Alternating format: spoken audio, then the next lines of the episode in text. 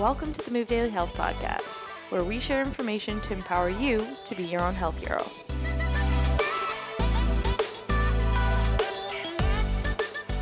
Ladies and gentlemen, welcome back to the Move Daily Health Podcast. I'm Dane Wallace here again with Freya Spence, and today we welcome to the show Linda McClatchy to discuss all things pelvic floor. Linda has been in practice as a physiotherapist for 24 years and opened the Elevation Physiotherapy and Wellness Clinic in Mississauga, Ontario in 2017. She has extensive training in musculoskeletal and pelvic health physiotherapy and is credentialed in the McKenzie System of Mechanical Diagnosis and Therapy, MDT, and teaches the system at the University of Toronto.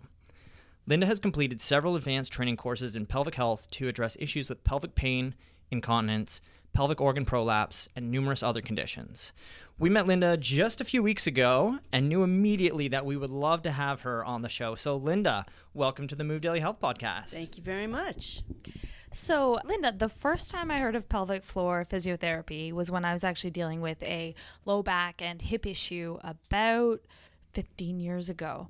I'd say that unless people had needed it, it didn't seem like a very common or well known thing at the time. That has changed, I feel, but you've been in it for a very long time. So I'm curious, what got you into pelvic floor physiotherapy to begin with? Okay, well, the possibly too honest answer to that is the clinic where I used to work. I'd been for a long time, and there was another physio there who who was starting to take courses. We don't learn this kind of thing in school. Even today, there's like half a day that is spent in talking pelvic health work. So I'm super pleased that you even were familiar with it 15 years ago.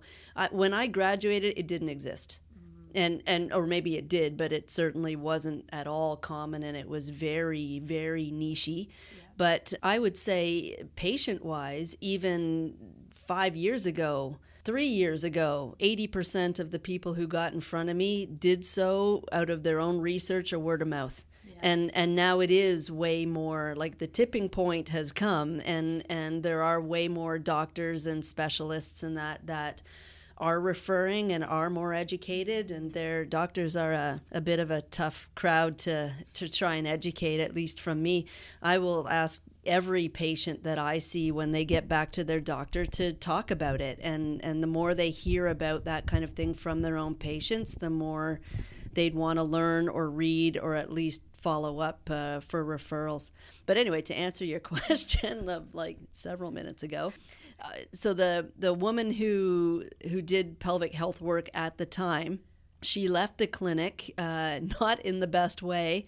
And so i was really quite angry but there there was a need that needed to be filled. So basically i got into pelvic health work only because she left and there were just a bunch of people that needed to be seen so when i did start taking the courses i loved it and and there is such a huge huge need for it that you you know it's just it's it's just kind of rolled from there that's fantastic and i will elaborate that I was referred to a bunch of different specialists, and ultimately, a physiatrist is the one who referred me to one. He's like, "Have you heard oh. of this?" Hmm. And uh, yeah, she was on the other side of town, so I was like, "Okay, so there's one." so I think it's a common misconception. You can tell me if I'm wrong that pelvic floor physios are pretty much just for women postpartum. So that's kind of the impression I had before I think I even heard you speak a few weeks ago. So, what percentage of your clients are actually male or unrelated to pregnancy? Okay, I would say many of my clients are male. Probably 50% of wow. my population is male. And I love those guys. Most of them, every male who's had uh, their prostate removed are incontinent for a time. That makes sense. And it is a marathon. You know, those guys are not like it will be at least 6 months before they are continent again. And and I don't see a more motivated person than a man who leaks, you know. And there is so much they can do to move it along faster. And now, again to the previous point, I will see guys who there's a bunch of urologists who will send their guys to me and I don't want to see them till they've had the catheter out for a month and then we can then we can just go. It's great. So I get them early now, and their surgical techniques are way better than they were even just a few years ago. Now there's um, most men are uh, have their prostatectomy robotically, so it's less invasive and it's still super invasive. You're still losing an yeah. organ, but um, but the recovery is better and faster, uh, both externally and internally. Uh, there's a sphincter between there's two actually but um, uh, between the bladder and the urethra. And and so that takes time to heal as well as the external incisions and whatever. Um, they're much smaller now with um, with the robotic surgeries. So yeah i still do see uh, some men who had their surgery however many years ago and they will still leak and just technique wise with the prostatectomy it's interesting because you you know that you need nerves to go and and feed all the muscles and the organs and whatever. You need proper nerve function for the the organs or muscles to to work and fire properly. And it used to be they would just go in when they took out the the prostate they cut everything. And uh, so there are different nerves between that help the bladder and that help with erection and that help with ejaculation. And they would get rid of all of them Oh man. so so like best case scenario you're cancer free of course but you are going to be incontinent and have erectile dysfunction for the rest of your life. So their techniques are much better now. Mm-hmm. And and every man again after surgery will be incontinent and have erectile dysfunction but uh, they can spare the nerves. Now their techniques are so much better that they can spare the nerves in lots of cases. There's a right side and a left side so even if they they damage it on one side then they still have part of it and that's super helpful. Yeah so that's all good news. The other part with women i talk a lot. Uh, the, This this is why we wanted you on the show. good okay. So You have a lot of good stuff to say. With um with older women and sometimes not even older women like Mm-hmm. postpartum women childbirth is is trauma. And if if some women have a long pushing stage then they can prolapse uh, their bladder or their uterus which means that it starts to descend into the vagina and and same with older women either not just women who've had babies but statistically 50% of women who've had babies uh, as they get older will have some prolapse. You know plus just bottom line everything kind of stretches out or loosens up as as life goes on. So so there is really no downside to working the pelvic floor because it acts as kind of external support and just tightening up things in that region as well. So it sounds like there are two major populations who you see the most being postpartum and prostatectomy clients. Are there any popu- other populations specifically who are at risk for pelvic floor issues? Yeah, women, as I said, uh, prolapse is really very common as well. I would say, uh, relatively speaking, I don't see as many young uh, people, even with kids, who've who've who have a prolapse. But older women, lots of older women um, will have a prolapse, and and it's not painful, but they will feel a real pressure or heaviness in their vagina. You get the odd person that literally doesn't like to stand much. Like when they're lying down or they're sitting and things are kind of supported it's fine. But the longer they're on their feet and it starts to descend and then they feel it. And so they I would see lots of women who work in bakeries or stores like that where they are on their feet all day long and that's their job. Chefs uh, you know I, I don't know there's lots. But but people that have desk type jobs Yeah. through like day in and day out can generally manage it better but yes lots Yeah. to do with that kind of thing to be because helpful. everything can kind of stretch out or just it's kind of like the foot like the foot gets tired. So does the pelvic floor throughout the course of the day if you're standing all day. Um, with that said can we give the listeners a just a quick debrief on how to tell if they have a weak pelvic floor or a strong pelvic floor? Like little things that they could just walk themselves through to test as they listen. Okay, so it would be fair to say with the pelvic floor group of muscles, they are pretty completely ignored by most. until people have a problem.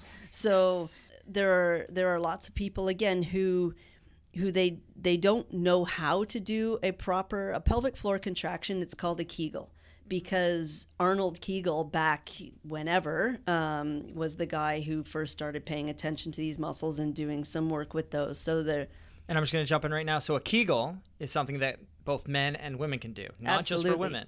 correct. Okay. Yes, nice point, Dane.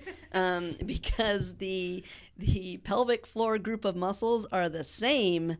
There's there's a f- there's three layers of pelvic floor muscles, and the deeper two are the same. There's a little difference in the superficial packaging, but on the whole, like functionally, they are the same. So yes, absolutely, men and women need to work on their pelvic floors. So a a proper pelvic floor contraction, it's a lift. So, what I would say to patients, because I want their brain to be thinking about this kind of thing too, I want their brain to stay engaged. So, I would say, you know, you've got some sort of ping pong ball or marble or something like that sitting right outside your vagina or your, your rectum, and you are lifting it inside. So, weird as that sounds, it is, it's a lift. Or if it works better for people, I would say it is the same lift if you are peeing and you stop the flow. But That's for show, not for like a regular thing, right? right, yeah, Okay. exactly. Like if you if you are peeing and you stop the flow every now and again to see if you can, fine. But as you know, repeated Kegels, practice, training, that kind of thing, don't keep stopping the flow of urine. I'm good with the imagery, but not the actual practice while you are peeing. Yeah, so that would be that would be a proper contraction. And then like every other muscle the the group is comprised of fast and slow twitch fibers. And so you'd want to do some power moves like pulses where it's just like a, a second or two on and then a second or two relax and repeat that. Uh, and then there's something you could the same lift exactly but you'd want to hold it for a count of maybe five seconds to start and then a second or two rest and do several repetitions and build it up to 10 or 15 second holds. So shorter and longer. Um, I will say that think of the, the pelvic floor group of muscles as the base of the core. So the core that everyone talks about, you've got your front abdominal muscles, um, you've got your oblique abdominals on the sides, and you've got your deep back muscles and and they make this canister collectively and then the the pelvic floor is the base of that. So if you think of that as the support system for the rest of the core maybe that for some people just makes it a little more important to to think about working in life that and they all kind of blend together with connective tissue.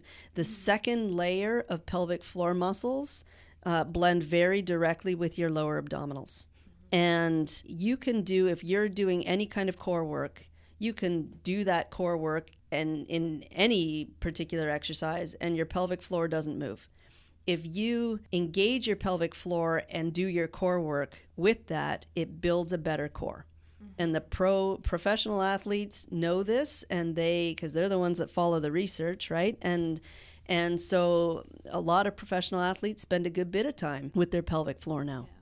That's great. Now, let's take that a step further because I've also heard that it's also possible to overdo things. So, can you talk to us a little bit about maybe people who lift excessively and create uh, hypertonicity within the pelvic floor? That's a you think that's an easy question. Um, No, we didn't. That's why we wanted to ask it, though. so I would say I guess I have kind of two thoughts on that because I don't know that if you keep using your pelvic floor that you would create a hypertonicity in the way that you're you're thinking in that you know if you're doing a ton of bicep curls you know if whatever reason you just go out and do like eight sets of like heavy low bicep curls and you're dying it's not like when you put the weight down, you can't straighten out your arm. You know what I mean? It's not like it stays tight and engaged. And it's the same with your pelvic floor. So you can work that consistently and it's not going to stay tight in that way. But there are a lot of people and and it's a brain thing and it's not psychological it's physiological but it's like their brain learns to keep their pelvic floor somewhat engaged consistently and sometimes that's a, a stress management strategy sometimes people who have issues with anxiety they they keep their pelvic floor just more engaged or Yeah, so they're, they're walking around with like a tight brace all the time, like they're braced for a big lift, like all the time as they're Yeah. walking around. Yeah. And that's not normal. Like it's, you know, like any other muscle, your your normal resting position as you're sitting still or lying down or even walking around, your pelvic floor should stay pretty relaxed. Yeah. And it's not that so the people that have it being tight that they have issues with that it's not like they can't do a kegel. Like it's not fully 100% engaged all the time but it would be you know 20% engaged all the time. It'd be like you walking around with your fist clenched a bit all day long you know? So so it's that. And people that have uh, that just keep it tight and and their brain has kind of learned to keep it there they will often have issues with uh, urinary frequency or urgency. So and and those people, or sometimes you'll get people that they they have a, a weak pelvic floor and they need to strengthen that, but they have difficulty letting it go. So they could engage and do a Kegel. But it takes them five or 10 seconds to release that. And that's not typical either. You should be able to just turn Yeah. your muscles on and off as required. So those people would learn to do a reverse Kegel, which is the it is not any kind of active pushing down or bearing down. It is more just the the purposeful release or relaxation through those muscles. It is just letting it go and learning how to do that and take some breaths around that to kind of keep it there. It's training the brain as much as it is training training the muscles. I've found a, a number of women who are in the population of high anxiety, but also prior hip instability or hip injury or low back injury. Um, they tend to be the ones that sort of lock down a little bit more through there, but even through their hip.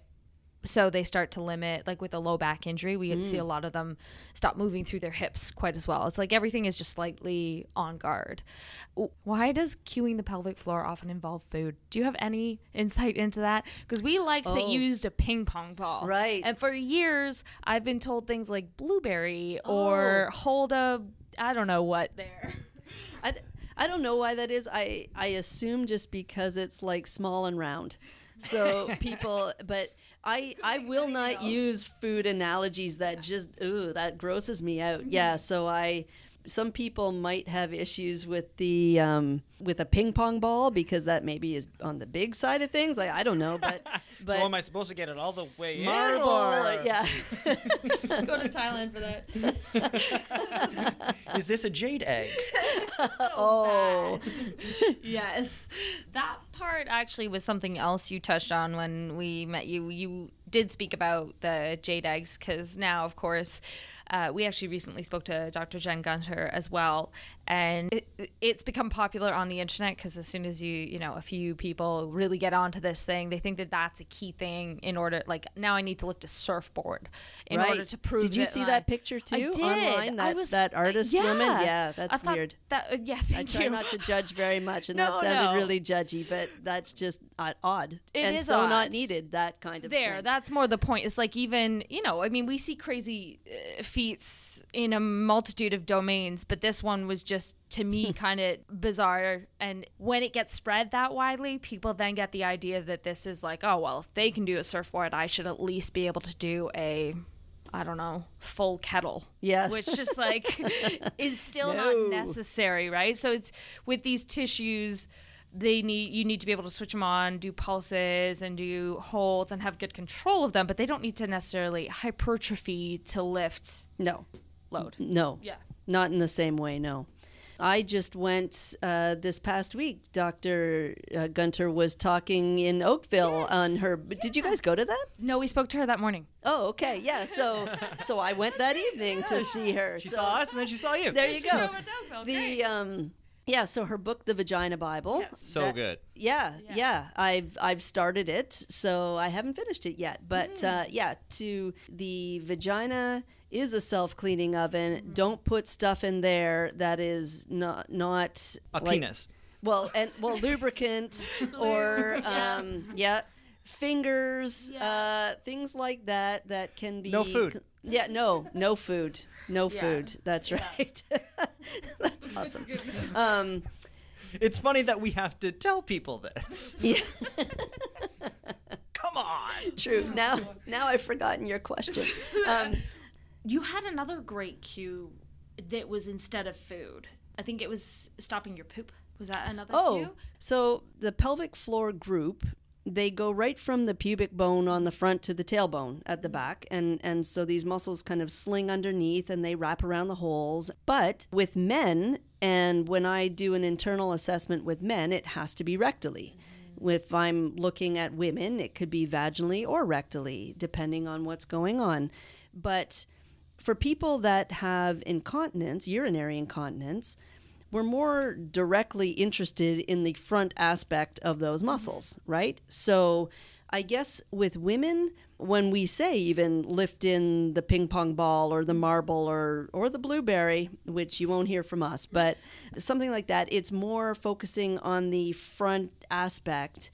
Whereas men, they'll learn to hold in a fart, you know, or or to pull in a marble or something. But usually it's the fart thing that resonates nicely Of course. with them. Yes, Of course. Because they've all But done it before. it is the same it is the same lift right so i guess my point is a proper complete kegel should be both the front and the back so again to use any other muscle if you're doing bench press and it's you're working your pecs and then you go and you do incline flies you're just you're focusing on a different aspect of your same pecs. So same. It's not like if you're engaging at the back or you're thinking more anally that the front part's totally relaxed but you can work it more directly if you're thinking both front and back at the same time. So men i tend to they are very good on the whole at engaging the back part and need to work and learn to do the front part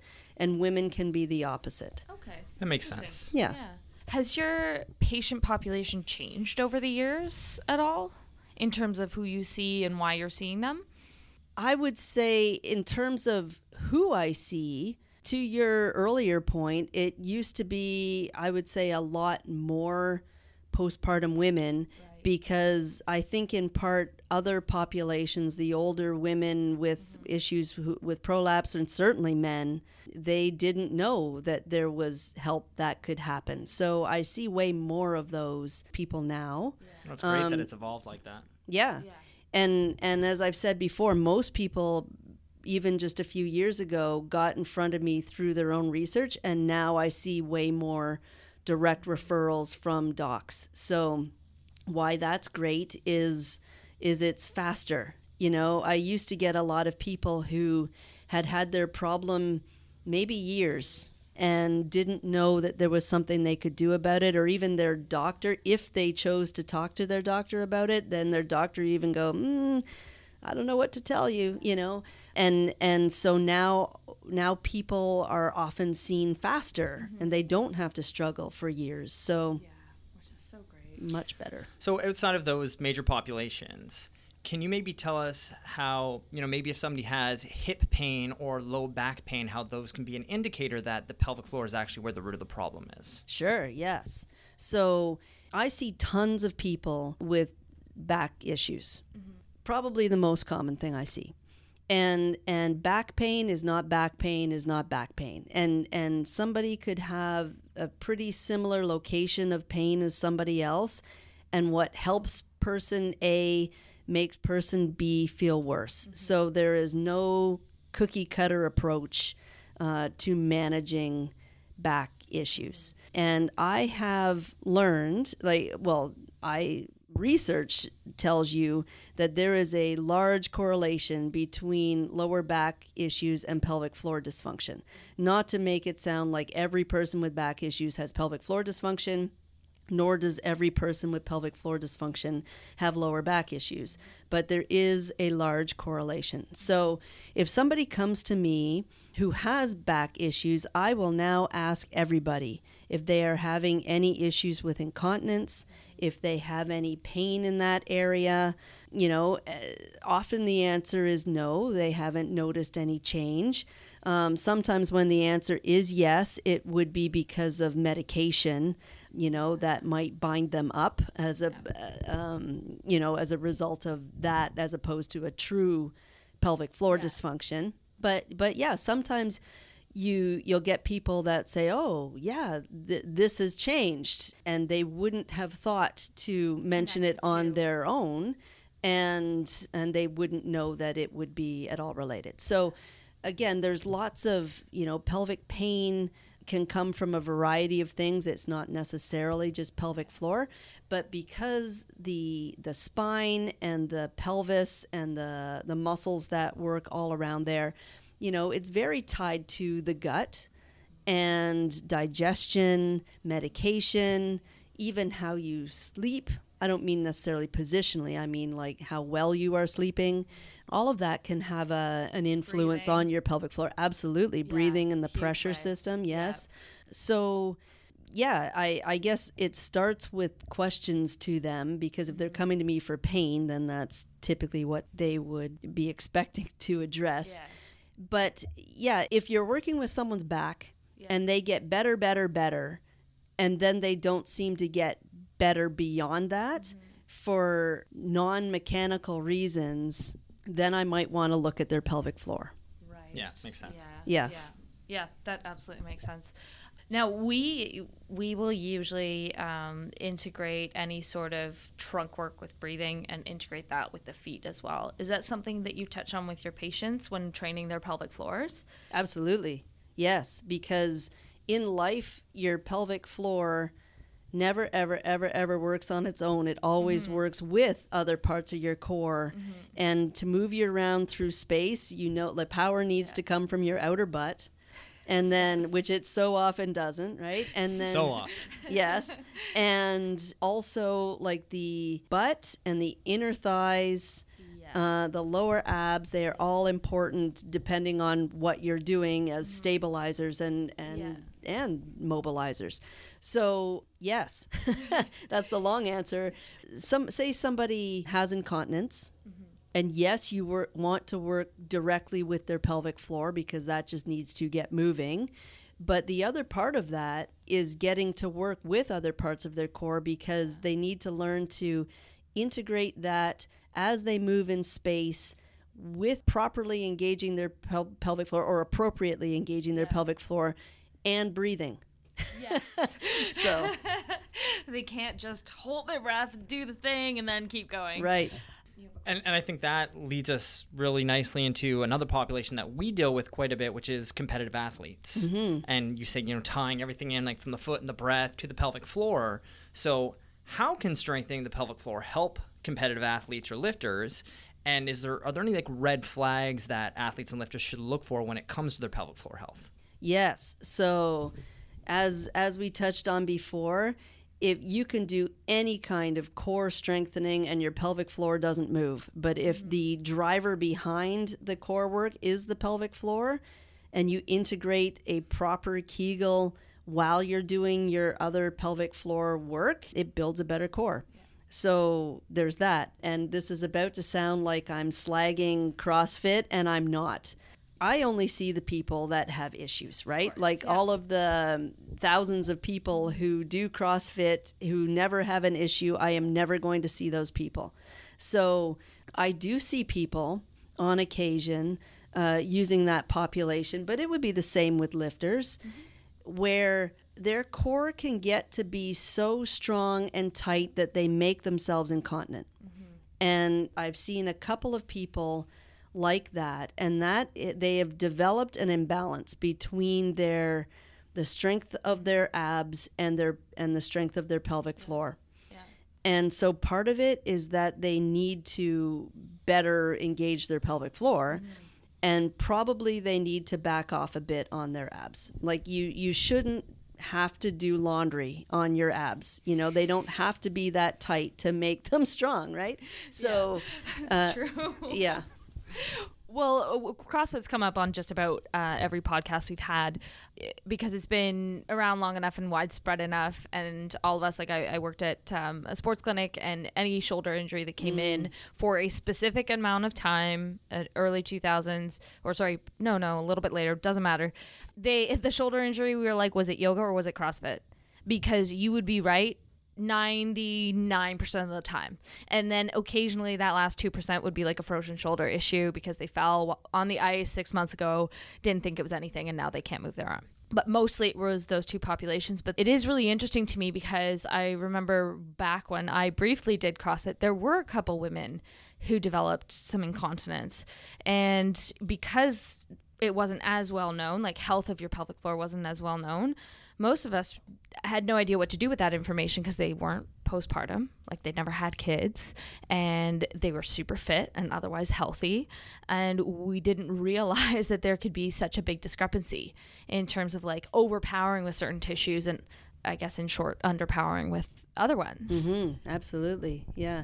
You can see their YouTube videos where they're interviewing people after their um, like in a CrossFit competition, and they're totally soaked down there. You can see it, but it's like the the the couple that I've watched. It's like these women wear it as a badge of honor. Like they are so strong that they have developed this, and to them, this is a good thing. So no, no, it's not. No. Yeah, I competed in strongman for years, which is CrossFit, but just heavier and less repetitions, basically. Right. And at every competition, I mean, at least one person poops himself a little bit, and like Ah. you routinely see women on the deadlift events leaking on the platform, and we'll have to come up and clean it up. So it's just one of those things. And again, it's just like, oh, they were just trying really hard. Yeah. It's like, well, you probably shouldn't be Bit pooping bigger, or peeing yourself. big, bigger, bit bigger problem than that. Yes. Yeah, exactly. so let's segue from that population and into the pregnancy and hmm. postpartum population because we know that's a big part of the people that you see. So, do you recommend women do pelvic floor exercises during pregnancy as a preventative strategy? Absolutely. And I, hmm, I don't ever think of it as really a preventative strategy uh, in terms of, of incontinence. I guess you mean prevention of Just a incontinence. general strengthening. Yeah. Mhm, yeah. So there is research to show that if you are strengthening your pelvic floor anytime, but certainly during pregnancy, it will help with delivery and recovery. So even those women that have C sections, it it will still help with recovery. Um, all those connective tissues. absolutely, yes. That stimulus. Yeah. Yeah. So yes, there it would be important for a woman who's pregnant to make sure that she is doing pelvic floor con- contractions properly, engagement.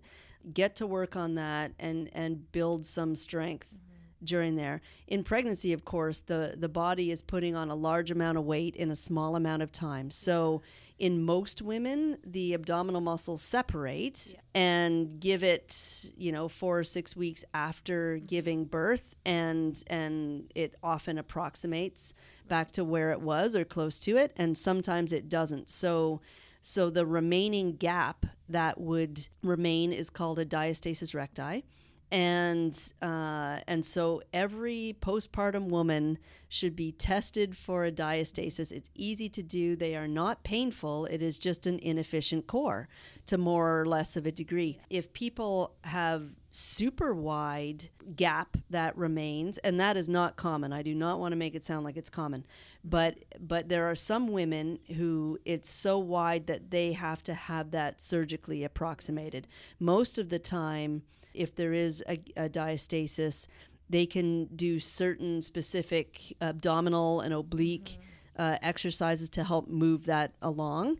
I will see people whose kids are 10 and they'll still have it, you know, so it's not a painful thing and there's no time limit. They can get to work on it any time. But I am, with a diastasis, I am not just interested in the width uh, of any gap, I am very interested in the depth because there are people that might have just a couple finger width diastasis at their widest point, but you can push half your hand in there. Like there's no tension below. And what helps to get some tension back through that fascia is Kegels, mm-hmm. pelvic floor. So, yes. Interesting. Yes. yes. The answer is yes. You need to work on it no matter what. so we touched on ab separation. What are the major misconceptions that you encounter with regards to the pelvic floor in any of your populations? Oh, interesting. I would say the biggest misconception is that men somehow are immune from having to strengthen and work on that.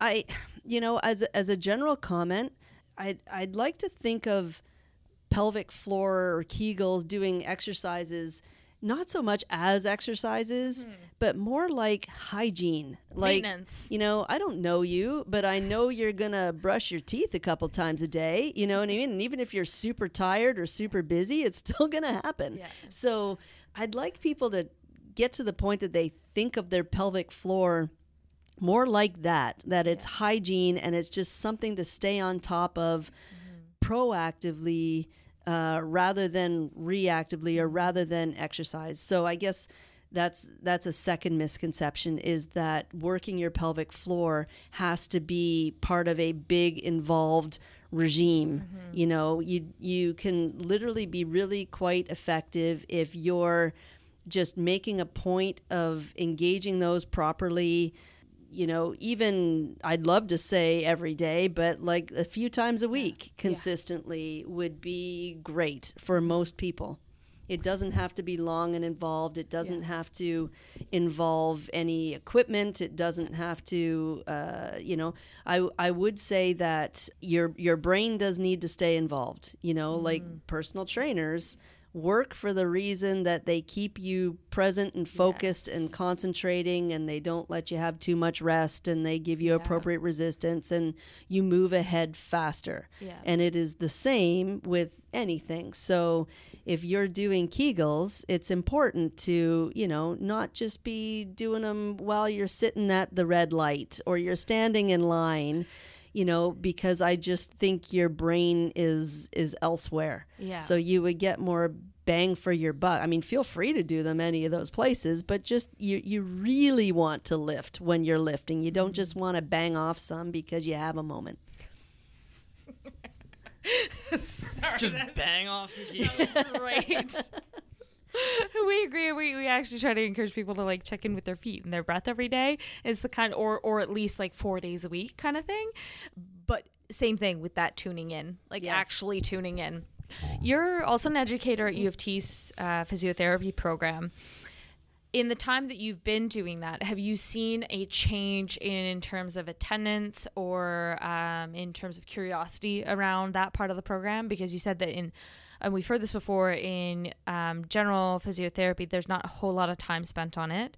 And even in the dissections I did in university, like I barely remember speaking about the pelvic floor, and we did a very thorough Yeah. dissection of the rest of the body over the course of a year. And anatomy was a massive course, again, over the course of two years. But yeah, that area, it was shocking how little time was spent on it. absolutely And I don't think that's right, but yeah. Well, and it's changing. They are changing the curriculum, and and with respect to the the curriculum in physiotherapy schools, pelvic health. T- everybody needs to understand mm-hmm. the pelvic floor and how that works, and certainly how that is important orthopedically if people are going on to see people to to work in musculoskeletal or orthopedic type work mm-hmm. they certainly need to know how to to integrate that and to ask the questions. Not everybody is going to be a physio who practices in pelvic health. Not everyone is interested in it. Some people for any myriad of reasons isn't comfortable talking to people about uh, their poo and pee and sexual positions and whatnot, and fair enough. So I can't see it ever being where you would be doing labs and you're practicing techniques on each other. Because in, in all other parts of physiotherapy school, we practice techniques on each other, right? When we do the pelvic health courses, we practice techniques on each mm-hmm. other, you know. But but in the general physio school population of students, I can't see that part being integrated, but they certainly need to understand the theory behind it. Yeah. So when I do my uh, my day of teaching at U of T each year, I don't want to overstate because Mm-hmm. Yeah. it's with the senior physio students, but I am there in their lumbar spine unit to talk about the McKenzie system. Awesome. And so, to answer your question, I have noticed in the past few years for sure where we are there talking very much about the the lower back and and the McKenzie system it is a system. So it's not just certain exercises or movements you would do. It's a whole system of assessment and treatment for people and you can deal with any body part. Uh, I'm just there talking about the system as it relates to the lumbar spine. But it is mentioned when I'm introduced, and I will always tie in pelvic floor to uh, talking about the spine for the reasons that we've already talked Yeah. about. Great. And there are always now students that will come up to me during the the break or afterward and want to talk about pelvic floor health specifically. You know, they're saying when I graduate, that's the first courses I'm going to take are, are ones related to pelvic floor. Yeah. That's great. Just to spike more curiosity. Like even if it's Yeah. something that they decide, oh, I actually don't want to specialize in that, they'll still build their network and find someone who does. Yeah. yeah. Yes. That's great. And so, are there any good resources that you can name for people who are looking to learn how to do Kegels or strengthen their pelvic floor out there? Yes. So there is a website called Pelvic Health Solutions. Okay. Uh, I think it is pelvichealthsolutions.ca. And that has a, a section for people with varying issues. You know, if you have incontinence, you know, there's you can read about some of that. If you want to know about Kegels, you can read about that. There's um, an Australian website called Pelvic Floor First. I think it's, it's something like that. Uh, and that has a lot of good education. Great. Yep. There's a website on menopause. Oh. It could be menopause.ca. Yeah. We'll look it Can't up. remember. Yeah. We'll find it. yes. yeah, we there will. you go. We'll find them. Um, also good. so we have a couple wrap up questions. In the last year, what's the most impactful book that you've read? With respect to pelvic health. Anything. No, Oh. anything. We actually have some people who've given us fictional ones just for fun. Oh, okay. See, that's again. You think that's an easy story, uh, because because uh, I I I've been a physio for a super long time, but I've only had this clinic a couple of years, and so because it's my first couple of years of business.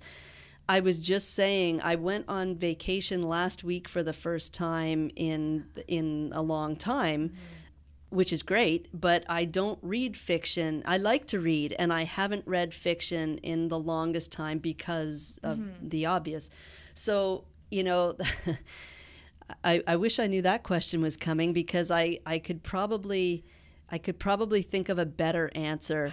Um, What book did you just start reading? Did you just? I just okay. So last week when I was away on vacation, I you know the girl with the dragon tattoo series. Oh, yeah. Yeah. So there's a new one that's come out by a different author because unfortunately the the original author Stieg Larsson he died, Yeah. and then there was another another author who who took over that Yeah. same series and he so I just read the latest one it's pretty good There you go. um, but before that, I I do a lot of of journal like mm-hmm. reading of, of different journal articles. I try and stay Yes. pretty mm-hmm. up to date on the research mm-hmm. that is. So that sadly, that is kind of all that I read. I am reading the Vagina Bible at the moment.